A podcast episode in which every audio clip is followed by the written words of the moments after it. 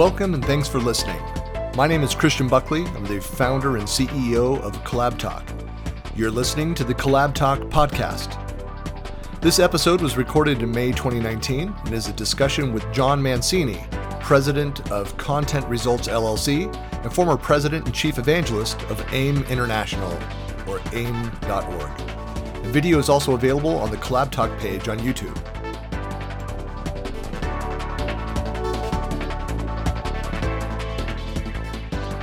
Well, good afternoon, good morning, wherever you're located. I'm here with uh, John Mancini. We're talking about knowledge and information management. John, good day to you, sir. Hey, Christian, how are you? It's nice to get connected again. Yeah, no, it's it's been great. It's, I know it's been a, a few years since participating. Uh, you know, you stepped down from as the chairman of, of AIIM. You're still very much involved in that community. But what's the latest? What are, what are you up to? For those that don't know about uh, John Mancini, that that backgrounder? And you beg the question that people would want to know as well. So uh, um, about two, two and a half years ago, I, uh, I stepped down from the operational side of AIIM and handed that off to Peggy Winton, who's done a great job uh, running the organization.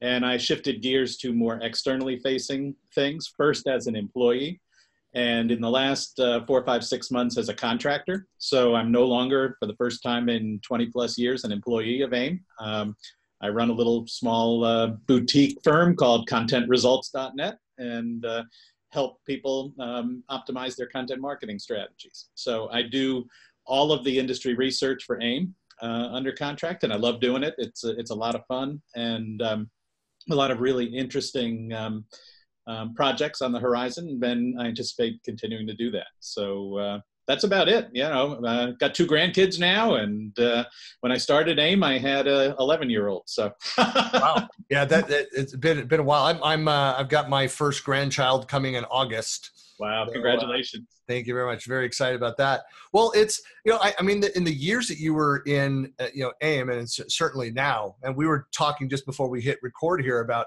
how some of the cycles is actually speeding up. So the the, the rate of innovation uh, that we see, certainly around the technology. But I, um, I would also argue that I think people's understanding of the link between their technology, their process, and their people is improving as well. Yeah, I think it's improving. Although, you know, I just did a survey on the digital workplace. And uh, one of the things that I do in these surveys is I um, take a look. I ask people to categorize their organizational performance in one part of the survey so that they can classify themselves as either about above average, average, or below average. And then I usually use those breakouts to look at how they view technology differently. And um, probably not surprising is that organizations that consider themselves leading organizations, when you think about that, that people and um, and tools and culture kind of continuum, um, put a much heavier emphasis on people and culture and getting that right. And the guys that are kind of laggard organizations still are tool shops, you know, and they and they're they're deploying technology and expecting it to do magic things. You know, I, I did uh, a couple keynotes at events. Uh, I was down in so Copenhagen earlier this year, and I just got back earlier this month from uh, New Zealand, and I talk a lot. Same same idea there that they about digital transformation, how much more emphasis we need to put on uh, the people and then the process second and technology last.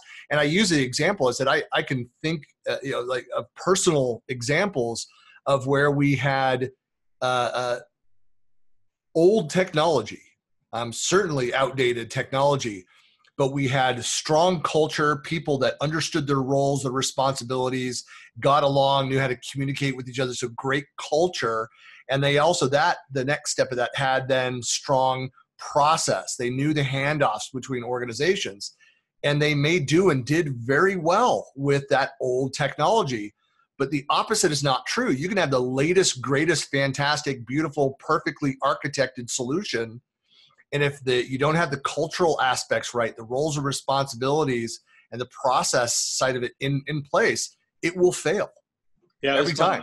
It was funny. I remember when uh, uh, in the very early stages when people were first talking about social and community technologies in order to kind of knit together an organization in a way that you know a little different than just email And um, so everybody was running out and buying um, social software and community software and so on and so on. And every once in a while, I'd be talking to an organization and they'd say, ah, you know, it's just, you know, we rolled all, out all this like fabulous stuff and it's just not working. And, and usually my first question, which is um, the one you just said, is I would ask them about the culture of the organization because, you know, in most instances, you'd wind up with an answer like, you know, well, the CEO doesn't really think that this is a good idea, and he tends to hop on people's ideas if they're wrong, and you know, and, and he's very dictatorial, or she's very dictatorial in how they view um, change and innovation. And I, and I'm and I was like, well, you expected some technology tool to fix that.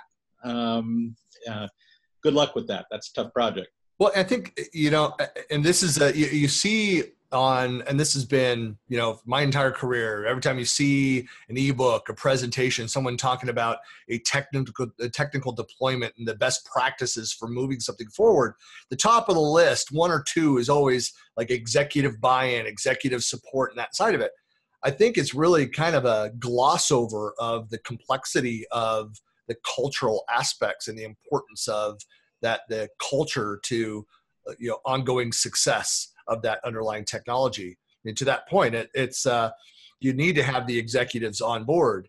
Um, you need to have then the mid-level people, whether individual contributor, just senior uh, individual contributors or managers, to understand, you know, what is trying to you know, you're trying to accomplish, what the technology does to to move forward, and the gaps that are there, which kind of leads me that my my articles that my writing my experience into governance discussions mm-hmm. and you know, to help kind of manage the gaps there um, but yeah it is of you know critical importance to the the ongoing success of knowledge and information management as yeah, having I mean, that you know you're, you're you're so on target there because you know when you think about the connection between information and process and people and work um, that intersection is a is a very specific and often um, either departmental or personal relationship. You know how, how that thing, how that um, continuum is defined, and so often people you know don't really understand those nuances. Um, and you know somebody eh, you know just think about collaboration and, and how many different ways there are to collaborate with people, and some are just you know, are just sort of a synchronous, you know, uh, chat back and forth. Others are, you know, much more complex that surround documents. Others are integrated into process discussions. Those are all really different kinds of conversations, and that's just collaboration. and so, right. you know, and you kind of think about that in an organization at any scale, and there's a lot of there's a lot of different flavors that exist that are very very hard to standardize from a top down one size fits all perspective well, that's and that's why if I mean if you have principle based IT, principle based management, it's irrelevant that the technology is changing every 18 months to 24 months. You know that I, look, I'm not saying that's easy. I'm not saying it's the right thing to do from a you know a, you know cost in spending and operational expense perspective to switch out your technology every time something new comes out. That's not the point. But if you don't have those that basis the cultural basis, the the the man, that management, uh, uh, you know, uh, uh you know, understanding. I, I used to, to, describe it. There's a good friend of mine, Paul Culmsee. If you know Paul, that's down out of Perth, Australia, and always talks about that having that shared understanding. You have to have that shared understanding, and if it's if you don't have a shared understanding in in the organization, and it starts at the top. Yep you know, yeah, when you talk about failure of the CEO of the leadership. Yeah, when you have it, you have it spot on when you when you talk about principle-based IT and principle-based technology strategies. That's really the only way you can you can do this in an era of rapidly changing technology and uh, without you know getting hopelessly tied in knots. And it kind of reminds me a bit. We were talking before we got on the record that in my early days I worked on the the lobbying side for the American Electronics Association. And I remember one of the most frustrating conversations we used to have with legislators was that they were, and gosh, we have this in Technicolor now, um, where um, was was that we were always they were always trying to legislate technology, and we would say would say no no no the way that you have to write legislation is in terms of principles, in terms of capabilities, but don't try to legislate the technology because by the time you complete the legislation, somebody will have kind of like you know gone all the way around that and you'll be back to ground zero all over again and be counterproductive in the process. So um, yeah principle based is really important i think. Well you know I, it's something too that uh, with the with the changes in technology and that's why look I, I, as a my my bias is definitely on the microsoft ecosystem. I'm a you know microsoft uh, mvp and regional director and so very involved within that ecosystem although you know uh, more than half of my experience i was on the ibm side of the house and you know in, past life. So uh, and and uh, it's funny i commented on an article uh, that was being written about the uh, the ipo of slack. And uh, and i it's funny the, the the author was saying it's like well i mean you're really pro on the microsoft stack. I said look i i use office 365 and slack both daily yep. because of, of projects I have, and I have other tools. I'm, I, you know, across all of those things. It's, uh, I think one of the mistakes, one of the pains that we saw, uh, I certainly saw this in the 90s and building out internet and building out PMOs. I saw this with uh, in the early 2000s with uh, some of that early infrastructure. It's why one of the reasons why I, I kind of got on board the SharePoint train um, we mm. see this again with SharePoint, same, same mistakes, which is this all or nothing technology approach where you know we'll, everything we do you must now the entire organization must use sharepoint or must use whatever that technology is and what would happen is that would fit the needs of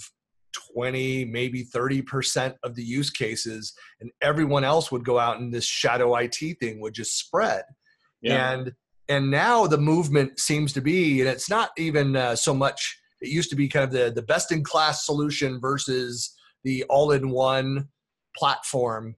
And that's not so much the, the, the conversation as because that's again the wrong perspective. That's that's that IT technology perspective.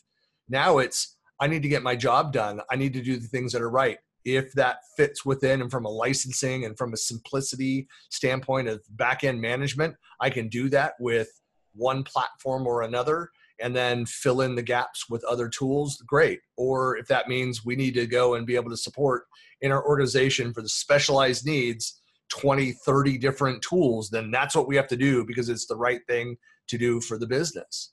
Yeah, and the only way that you can have any uh, modicum of control in that environment is by being principles based. You know, that's that's the way that you have to uh, control that. And and it's it's really interesting how innovation opens up opportunities um, often in places that you know you thought were static and were kind of done. And uh, Aaron Levie the, from Box had a had an article recently where he was talking about the Slack IPO and the and I don't know if Zoom has had their IPO or in the process of um, doing their IPO. I think they're in the process, but yeah, yeah. Um, but both of those both of those are really interesting examples of you know if you had gone back five, six, eight years ago and asked people whether there would have been room for a billion dollar plus IPO in the um, kind of collaboration, social, you know, you know, whatever you want to call it, space that Slack has moved into, or in the, you know, kind of a competitor to WebEx, people would have said, well, no, you know, that that that that race is over, you know, and um, and the reality has been that it's not. So, right. You know, in, fact, in fact, on the WebEx side, I mean, WebEx was the leader, and then they got edged out by GoToMeeting yeah. I, know, at that point, I mean, even you know back then, you know, GoToMeeting comes in. Of course, there was Placeware that Microsoft bought. There were a few others, but you're right. I mean, it, it was. I wouldn't even I would, wouldn't have listed WebEx. I don't think that they were number one. I think GoToMeeting kind of took the number one spot. I don't know. I've not looked at that, you know, Gartner uh, uh, quadrants in a while. But then Zoom has been been the upstart and taken yeah. over that space. Yeah, it's it's funny, and not to get all. Um, um, down memory lane like uh, you and I have a tendency to do since we've been doing this for, for so daggone long. But I can remember in 2007 sitting around um, an AIIM uh, meeting with a bunch of vendors. And uh, it was just as MOSS was kind of coming into the marketplace. And I remember a lot of the existing ECM players at the time were like, well, you know, I, I don't know really exactly what the what share what this SharePoint thing is doing, but it's um, it's not what we do and so you know um, you know we do something very different than what they do and we're not really going to give it a whole lot of thought and you know witness yeah. what happened there right. Right. and then you know then fast forward again another i don't know five six eight years we're on a break at a board meeting one at one time i remember and there was a, a guy from one of the big giant companies and um, somebody from box had been talking about what they were up to and and it was like deja vu all over again, as Yogi Berra would say, where the person said like, well, you know, I don't know what what those box guys are doing, but it's not really what we do in the you know in the ECM space. And you know, the reality is is that there are those Clayton Christensen, you know, um, curve jumping instances occurring all over the place all the time, and right. hard to figure out when which ones are real and which ones are um, illusory, but they're but but they happen. You know, it, it's uh, just kind of reminds me of the the um, doing some uh, study and training in psychology and around the personality types, and you know the the the, the you know the people have a difficult time of being able to identify and, and really see to step back almost as a neutral party their own personality their own mix so where it's difficult to look inward at your uh, itself yeah. um, and similarly, uh, one of the the popular themes as I talk with my clients, and I've you know uh, years of of working with uh, high tech startups primarily, um, where you'd you'd ask that question, you know, who are your competitors? I'd say about half the time you ask that question to startups, they say the answer is, "Oh, we don't really have any competitors." Yeah. and the answer, and I learned this, I did at my because my startup in the late '90s, we met with. Uh, uh, uh, uh, Garage Ventures three times. There was obviously something they, they saw. But we didn't get funding through them. Um, but I remember sitting with one of their senior partners, and he, he said, We were talking about competitors, and we identified a couple in our space. And, and he said, You know, I, I don't think you're looking hard enough at who your competitors are. Um, it's not, you know, we're, we're so focused on the direct competitors to a space that we forget you know if my solution or my direct competitors didn't exist today how would people solve that problem and yeah. that takes it sideways into other other areas um, and then you really need to kind of broaden your view your perspective on what is co- oh. competition what's happening we have to do that with technology as well yeah yeah no and, and, you know when you think about sort of the evolution that's occurred in the content space in the last couple of years from sort of this this idea of these monolithic ECM platforms into more of a modular content services kind of approach. Um, um, you know, it, it really changes the nature of the conversations that you have to have about content and about that that set of technology tools. And uh, you know, I wrote a piece recently about uh, this conversation that I had with somebody, and it, you know, I you know, people like they call you probably all the time. They do me all the time too, and they'll say like, "Oh, you know, I got this content project underway. What do you think?" And and so this particular person, you know, described to me what they were trying to do, and uh, I kind of listened, and I I said, "Where are you in the process?" And they said, "Well, you know, we're kind of at the point of." Um, looking at five or six vendors pretty solution providers pretty seriously for this and um, you know trying to make a decision and um, and I said, well, who are you talking to? And they rattled off these five or six vendors, and I thought to myself, holy cow, um, these five or six are no, they they are not in the. They're all great companies, but they are not. They don't do the same things with the same kind of capabilities that, and, and they were just very different companies. And I thought, you know, this is the byproduct of of not really fully understanding, going back to your comment before, not understanding the people and process side that you're trying to achieve, not understanding how the tools have changed and become much more modular in terms of delivering value against those people and processes, and having some sort of a process to think of, you know, how is an apple different from an orange, different from a grapefruit, different from a watermelon, and they're all great fruits, but but they're you know uh, you, you they're not the same and uh, so anyway, it was uh, it, it's a funny conversation that kind of stuck me with me and bothered me. Well, in your research, I mean, uh, have you captured data? Well, I know you've captured a lot of data around this. Let me just ask this question: Where do companies think that they are?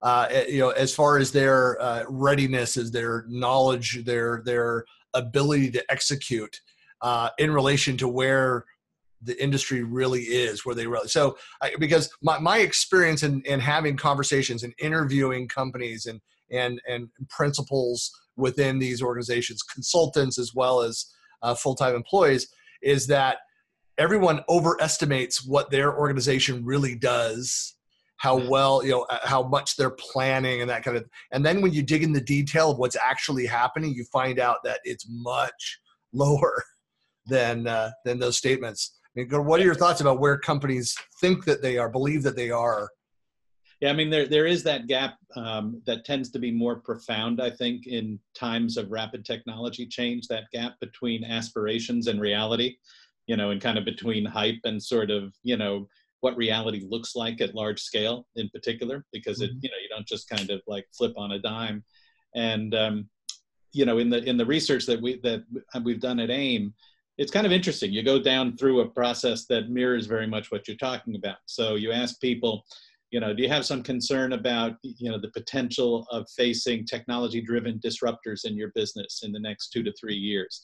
And 50 60% say yes. Um, you ask them, okay, well, what have you done about that? And people say, um, you know, 80, 85% say, you know, we're focused on digital transformation and on digitizing the business. And so then you ask the next question, which is, um, well, what's standing in your way of being successful there? And they say something to the effect of, um, the exploding volume and complexity of information and our inability to really get our arms around how to deal with that. And then you ask a first, the last question is, you know, how do you prefer to buy your content capabilities and, um, and, and what direction are you trying to push it? And the answers you get there, heavy emphasis on the cloud, often not exclusively the cloud, but you know, as we've talked about in the past, hybrid models that you know capitalize on the advantages of uh, all the different forms and permutations of where you keep things, you know, can have. And then you also get this this concept of um, we want to look at these content capabilities, these information capabilities in a much more modular fashion than we ever have before. In other words, we want to basically be able to, you know, take one here, one here, one here, one here, have them readily available in a in a non-customizable kind of way, and be able to configure those to apply them to a particular business process that we have. And so that's all, you know, sort of well and good. It's all pointing in those directions that we're that we're talking about here. Um, but then when you get to the last question of like, where exactly are you right now? Um, that's where the gap comes in that um, all of this is a lot harder than people think. Um, it's somewhat akin to rewiring the house while you leave the juice on, and um, and it's a tough it's a tough tough thing. You know, you got to pick your battles very carefully in that environment. You know, the, your last few articles, you you kind of touched on that, talking about content services and breaking that up into the this kind of modular approach to solving some of these problems. I mean, what are the trends that you're starting to see? Are they fully underway, or is this still kind of an emerging space? Is shift over to content services? I think it's. Um, um, I would put it at kind of a typical bell curve right now. You know, it's um, You've got um, you've got some people are, who are sort of all in whole hog. You've got kind of I don't know how many. And my statistics is rusty in terms of knowing how many standard deviations this all is. But uh, you get to that next group, which is um, you know seriously pursuing it and trying to think about these questions in a different way than you've had before. You've got another set of folks that are just doing some experimentations, and then you've got another set of group folks that are well, you know, everything's working pretty well right now, and we have other things we need to worry about. Well, it's, I mean, what are what are the types of services that you see that are are most prevalent right now? Well, that's a good question. I mean, I think that you know when you start to think about um, a lot of those are defined specifically in terms of whatever the business process is, and so you know I see a lot of user companies, particularly driven by top level folks, mm-hmm. trying to shift their focus to an emphasis on um, customer experience and customer journeys. And, and I think that's a, that's a, that's a reflection of the disruptive times that we're in and kind of the realization that you have to do something different. Well, when you start to do that, it exposes a lot of vulnerabilities for most organizations when you do that because most customer journeys are not confined to a particular department, for example, which is the way that we've that we've always defined you know for the most part how you deploy content capabilities. You know you're automating finance you're automating hr you're automating uh, contracts management. And uh, you know when you have a customer journey that um, not only occurs there but also kind of goes you know weaves in and out throughout all of that stuff it raises some really different perspectives of how you have to think about content. Um, and you know it's starting to change i think. But you know there's still an awful lot of content that's you know um, tied up in those departmental um, processes and probably tied up in uh, um, probably the same content tied up in five or six of different of those of those. And you know the the poor knowledge worker then that's trying to deal with those those rascally customers um, that expect everything to work on the back end as elegantly as it works on the front end um, are left in the role of being human systems integrators that have to somehow connect those dots um, and you know that's i think where companies wind up with some exposures. Well I, yeah I, look and there's a lot of I, you're, I think you're you're exactly right. It's spot on. That, that that's and and therein lies the the true definition of governance. It's it's filling in those gaps. It's understanding that for the business we need to be doing this. Here's the tools. Here's that support these process processes. And here's how our people interact with them and here are the inevitable gaps in between these disparate tools and processes and and people and teams and all of that and governance is in place to make sure that you're filling those those yeah. gaps and managing those gaps and and reducing risk around that there is it kind of goes back to it's like uh, there's two things that you can do to simplify i mean that whole world uh, everything we're talking about knowledge management uh, information management. You know, one, you can be on a single platform. Um, Or uh, the, I always like to throw this one in. Um, the other thing is that you can not add any users. It's a lot less headache if there are no users in the system. Um, but uh, both of those are very limiting. yeah. You know, there's another complexity too, which um, I've thought about recently. And um, uh, my mom is uh, 87 and uh, she recently moved from place kind of distant from here to fairly close. And so in the process, we were um, canceling a bunch of uh, services. And you know, she's got an iPad and she's on Facebook, and you know, she's she's kind of a she is a technology customer, but not usually the one kind that people have in mind when they think about about uh, all these conversations about CX and customer experience and all that kind of stuff. Mm-hmm. And so, you know, I, I had to, I, I, had chuckled at this like long you know con- set of conversations that I had because she was trying to cancel a um, a MiFi um, um, the supplier that she had where she used to live. I'll leave them out of the um, uh, leave their name out for the moment. So she was having trouble doing that, and uh, she said to me at one point, she said. She said, "Well, I was in this like you know endless call response line, you know queue, and um, and finally i just got so mad i hung up and i and and uh, she said so i guess i canceled the service. And i said so ma no you know, if you didn't cancel you know you didn't get a number or something you didn't cancel the service. So anyway make a long story short i, I of course mr uh, mr customer assistance person I, I hopped in and said well let me see if i can help you with this. And the part that just got me so ch- made me chuckle so much about this was that I got, you know, explained the situation, went to two or three stores. Turned out that those stores weren't really stores for this particular company. They were franchises. They couldn't deal with any customers along the way, you know, blah, blah, blah, all that stuff. And we, I finally got somebody on the phone and they said, okay, but what we need to know is we need to verify identity. Um, and so what was your mom's first car? And so I said, um, I said, Ma, what was your first car? And she said, you know, a 1953 Hudson. And so I said, 1953 Hudson. The person on the other end said, no, that's not right. And it turned out that um, her husband, who's no longer with us, had set up this account like four, five, six years ago. And he evidently had a different car than a 1953 Hudson. But, but access to that was was the stumbling block to actually having a meaningful customer experience. And so, anyway, so I know it's a long story, but what it said to me is that when we talk about customer experience, I think lots of times we tend to think of one demographic you know it's a 25 to 35 you know year old person probably in north america um, probably speaks english. And the reality for most companies at scale is that customer experiences have a lot of personas that they have to interact with. You know it's not just that one simple you know um, target customer. And so you take a hodgepodge of back end systems you take people with you know knowledge tools at the desktop that aren't necessarily ideal and force them to be human systems integrators and you have like a, a whole set of digital customers coming to you now that have very different frames of reference from what you might traditionally expect.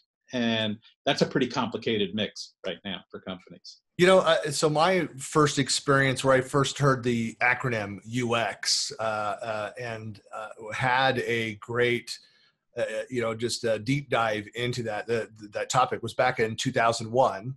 So I talked about that company that I worked for years back, a company called E2open, and we met with. We were designing for. We did a few different things, but I was the first product manager hired to build out what was called the, the collaboration manager, which was uh, initially when the company was funded was the smallest aspect of the solution, the platform we were building, and ended up being the primary platform yeah, yeah. because everybody said like we need this this collaboration based you know hub uh, workspace together. Anyway but uh, so working with we brought in this uh, external vendor to help us with the design of this user interface. Very proud of what we developed that i saw the product in 2014 2015 and it looked pretty much like what we designed back in 2001 2002 um, so pretty incredible um, I think that last version with that vendor was 2002. But anyway, that experience. And, so I helped manage the relationship with this vendor and met with and and did you know panels we did brought in you know just just end user customers and managers across the organization and all different levels to get input on this this process but i remember the, the, the guy that ran this this company of designers talked about the the user experience and having to understand the hard part of this is that you know you guys do this. What the customer is trying to accomplish is this. So you're this little piece here. And you need to understand how you know what the entire end to end is. You can be the best you can be and then be completely disconnected at both ends to what the customer's trying to do. Yeah. not, not you know and, and multiple customers the second time I heard a similar statement uh, was when Satya Nadella became CEO. And his first keynote, he talked about, again, my, you know, my Microsoft ecosystem bias here, but he talked about, he says, you know, Microsoft, our goal is to build the best software in the world. And he paused. And there's you know eruption of, applause kind of thing. and he said, and where we don't have the best solution, then we want to partner and integrate and connect with the best solutions. And that's where really people like look around. And that's where the first demo that you saw on stage with an iPhone and an iPad and, and other things going on, we're saying, you know, look, there's some things we're just not good at. This was a, again, my, my bias here being a, formerly a SharePoint MVP, now, you know, in the Office Apps and Services MVP world um, but that this you know bludgeoning of the you know the square peg of SharePoint into all the round holes that were out there to solve every problem, and the remessaging of that saying you know SharePoint is a you know document collaboration and intranet platform primarily. It does some other things, but this is the core of what's supposed to be. And let's then integrate in, and, and, and certainly it's getting easier. There's, you know, when you have APIs that are getting more and more open, that organizations are understanding that we've we collect all this data, whether or not we have a native integration to this thing, let's open up our APIs and let end users, customers access and get the data that they need to to provide that end-to-end solution. That seems to be the prevalent approach yeah. of technology companies, uh, and and certainly from a consultant, you know, as a marketing consultant or as a technology consultant, uh, as a product company, um, there are opportunities everywhere. It's fast changing, but there are still so many gaps, so much opportunity. And that's what kind of uh, you know jumped out to me when yep. I saw you writing about the content services. Yep. Like, right, why would you as an organization, you don't specialize in those things, be able to go and a la carte pick up the pieces that you need based on your strategy. And that's that core. If you have that shared understanding of what you're trying to accomplish, it makes the most sense. Yeah. How do you find, um, you know, doing a lot of work in the Microsoft ecosystem? And, um, you know, one of the things that I, I so, uh, you know, I, am Switzerland like a lot of folks when it comes to yeah. vendors, but I, I, on a personal level, I so admire what um, he's been able to accomplish at that company. When you think about the the pivot that they've made, is just is just stunning. I mean, it's just amazing when you think about that scale and that pivot. And and the part that always is intriguing to me is, and when you work with folks on the customer side, we found in our surveys often is that there's a there's a lag that always occurs um, amongst organizations at scale and kind of the innovations that the supplier community is driving towards and it seems like that you know I, the way i would used to talk about it is that you know when uh, when we were in like sharepoint 2013 for example i'd do a seminar and i'd you know i would i would ask all the folks in the room most of whom were large sharepoint users at very large organizations at very large scale and i'd say what versions of sharepoint are you on? And you know you would get you know you know a smattering of hands for 2013 you'd get you know lots of 2010s you'd get lots of MOSSes and then you'd get uh, um, you know some 20 2002 people would raise their hand kind of right. periodically and stuff but anyway there was that lag that existed and and it seems like i would think you run into that um, that's a challenge i think that that's like um, i yeah. saw it in our survey our sharepoint survey last year where that there was a real forward lean in the direction of Office 365, a real forward lean in the cloud-based, you know, services, um, and yet kind of still a long tail that they're trying to figure out what to do with. Does that do, do you see that in kind of your consulting? Oh yeah, yeah, and I think so. So my we did a uh, we were uh, commissioned by Microsoft and about a dozen different uh, partners in the SharePoint space. Uh, the the first half of 2017 did a uh, a, a study around um, hybrid or for hybrid SharePoint. And uh, and what we the data that we showed and, and it was interesting that came out in April of 2017 and at the Inspire the partner conference in July uh, I interviewed some of the leadership team the VPs uh, and I briefly caught um, Julia White who of course moved on and she's over on the Azure side of things now but had you know like follow up you know conversations because um, I general this is this will be my ninth uh, partner conference that I go to this July, and I have these same discussions with these same leaders uh, each year, and uh, and what we showed in our report is that it, you know it caught Microsoft by surprise, and I know just industry wide uh, in this space, a lot of the OEMs were surprised that hybrid was as prevalent, and. Yeah.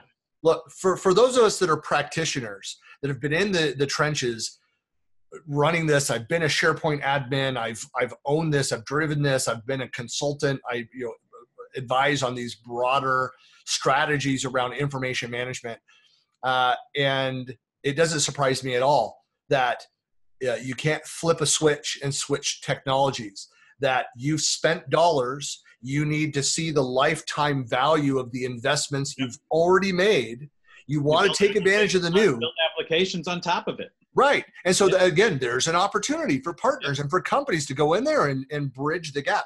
And I think that, you know, Microsoft, a few others, I, of course, I'm entrenched within the Microsoft ecosystem, but have recognized this trend, this change, and have retooled so why Microsoft is putting so much emphasis, as you read through any press release, uh, how much emphasis they put around the Microsoft uh, Graph API and mm-hmm. the accessibility of the data of, of how they highlight uh, the connectors and, and bots and other integrations into like Microsoft Teams from competitors.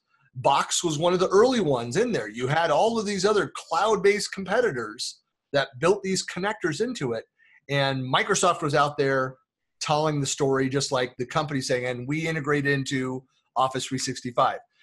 Because I think it goes back to the reality. I know that you've seen the same thing is that no company makes an investment in a single platform any longer. It doesn't exist. Yeah. If you think it exists, then you are blind to what's actually happening in your organization. Right. And you and if you if you try to do that, you run the risk in an era of really accelerating technology change to be left behind because not everybody's going to be good at everything and you know before you know it you know i, I think about that you know sometimes in the um, you know in, in the little tiny association management space that you know i spent uh, 35 plus years in associations and there's a whole cluster of technology proprietary technology companies that have specialized in things like processing memberships and doing attendance at meetings and you know and all that stuff and and we went through this evolution in the little tiny association space that's exactly the same as we've done in the broad information management space which is that you started with this thing that was just trying to do like this mm-hmm. then you kind of bolted on either through acquisition or through you know customization all these other things you know because the customers were saying you know we want to do this we want to do this we want to do this we want to do this we want to do this and then you know so so you had this like brief period of nirvana, albeit after you'd spent a hell of a lot of money, but brief period of no, nirvana, when then all of a sudden this piece started to change. And there was a way better way of doing this, and a way better way of doing this, and a way better way of doing this. And, you know, the whole thing just ultimately, and, you know, one of the things that we struggled with at AIIM for, you know, five years in the last couple of years I was there was unraveling that tight integration ball so that you could take advantage of all the changes and innovations that were going, or, uh, going on on the perimeter. And the frustration that your core system had that wasn't open enough to have those intersections with those systems. And you know that's in a microcosm what's going on everywhere right now. You know probably the most uh, uh, common question that i'm asked as i tour around i speak at events around the world uh, is uh, uh, you know how do you keep up with all the changes that are going on and and I my first my quick response is I don't. um, you, you have to pick your battles. How do you keep up with with what's going on? Kind of what are what are your best practices or your recommendations for people that that feel like like it's just changing so rapidly? Even the things that are deployed, much less the new things that you need to be considering yeah. to displace or add into what you have deployed today that's a good that's a good point. I think there's um, a, a, couple things. One is that the nature of the the the job that i have right now part of the job that i have working with AIIM on a contracted basis doing these industry watch reports that obviously i'm, I'm kind of an unusual character in that regard because it forces me to kind of be conversant in data and conversant in trends and conversant you know it's it's very very helpful you, you and i are bad examples of this because yeah. we're nerds for this so like we're tracking that but i mean in gen- generally speaking but, but move that to a side you know then i think beyond that um, I think there's a role for um, for conferences, you know, very different kinds of conferences than maybe was the case when everything was all about trade shows in the past. I think I rely a lot on my community, you know, of people both on LinkedIn and Twitter. Um, because again, I can't keep track of everything. But you know, if you highlight that, you know, gee, this is a really interesting article about ABC, or if you write a really interesting article about something, you know, then it, it kind of says, oh, okay, well, hmm, I, I should follow that trail and kind of see where it goes. And so, I don't know that there's that. I, I don't know about me. I don't know about you, but I don't know if I have a magic elixir, but I rely a lot on that community to give me the right social signals that will tell me where I should sort of look next. That is my exact answer as well. It's, oh, yeah, because because none of us can be an expert at everything. I mean, there are some brilliant people out there that know a lot about a lot of things, but um, you know, there there's there's no shame in saying I don't know, but I know somebody who does know. Yeah. And uh, and so there are certain people that I follow, certain blogs and podcasts, and yeah. and of course through the social channels, I do the same thing. If there's something I, I I'll I'll I don't have to read everything in depth. I'll see something that I like that looks like it might apply. I read into it like no, okay, that's something different.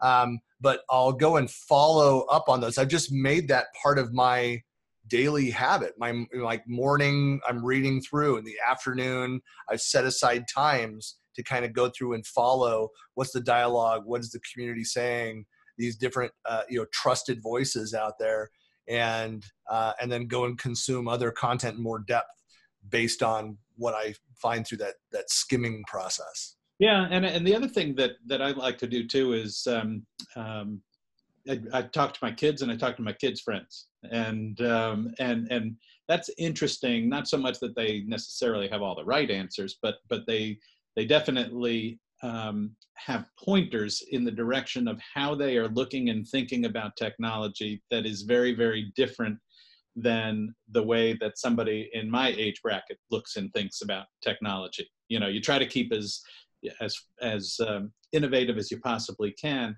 But I'm constantly amazed at uh, just little things that they do in their lives that are that are so dramatically different than the way that um, we did, those, did them when we were their age. You know, I wish I could. I've got four adult children. I tell you, my my daughter, I'm actually getting ready to head out. She's graduating from grad school in oh, congratulations in Minneapolis. Thank you. Yeah, we're heading out tomorrow. But uh, uh, she asked me once to if I could review a paper that she wrote. She was her undergrad was uh, microbiology, and she ran the the labs at her university. Very very smart girl. I've got a couple STEM kids, a couple that are on the the business side, but none of them are interested in technology. But I'll tell you, her paper. I, I got back to her. I'm like, Audrey, I don't know what half these words are. Yeah. yeah, no, it's, it is. But, it is uh, yeah, I mean, I, I had an I had an example of that many years ago when my um, when our daughter was in um, uh, I think a, a, senior or a junior in high school. So this goes back quite a ways, and um, this was at a time when Skype wasn't really being used by many any people in a business context, much less you know it hadn't been acquired by Microsoft yet at that point. point and so it was like 11 o'clock at night or and uh, you know i heard this conversation going on from her bedroom and i kind of you know of course you kind of think to yourself well what the hell's going on here and and she was on a she was on a skype um, connection with two or three other um, kids in this latin honors class and they were all working together on translating this document and they had another document, uh, you know, a Google Doc open on the side where they were kind of doing it. And I, and, and the part that just didn't, not, not that that was anything earth shaking, um, but I said, who told you or taught you to do that? And, um, and the, the, she thought that was kind of a nonsensical question. It was like, well, that's just how we do that. And, and, you know, this is before people in the business environment were really doing that kind of collaborative work in any kind of serious way. And so, again, you know, you can kind of learn a lot of things looking around. Well, and, and necessity drives, uh, uh, you know, yeah. a lot of uh, innovation as well. Well, I just think, think of my my MBA. So in the late '90s, um, right, I was, we were very blessed, like towards the beginning of our program, and we had our our team and for 27 months was that you know that program we were writing at least one individual paper per week and one team paper with different you know groupings of people per week and that's when Groove was released yeah, yeah, yeah. and we heard that and instantly knew what it was i mean we were sharing files via ftp server and yeah. uh, you know upload download that stuff that was you know back in the days where we were writing articles and posting them on the web before the word blog existed. Yeah yeah um, exactly. um, and but we found that and it just it made sense and it fit in and uh, so. But uh, well john uh, you know I, I really appreciate the discussion. I know we, we kind of started off with the idea of talking about you know the the the, the changes uh, uh, you know the trends within knowledge and information management. We've kind of done that in yeah, a roundabout yeah. way yeah, um, it, it, was this fun conversation. We ought to do it more more frequently. Um, one of the things I'll be working on in the fall, we might just put a marker out there to think about is um, um, that I do it. I'll do, be doing an Office 365 centered survey at that point, and uh, that might be a good one to get back together and talk about. Yeah, awesome. Well, thanks a lot for your time today, John, and we'll talk to you soon. Sounds good, Chris. Take care. You've been listening to the CollabTalk podcast. You can find us online at collabtalk.com, as well as on Twitter, Facebook, and LinkedIn. Thanks for listening.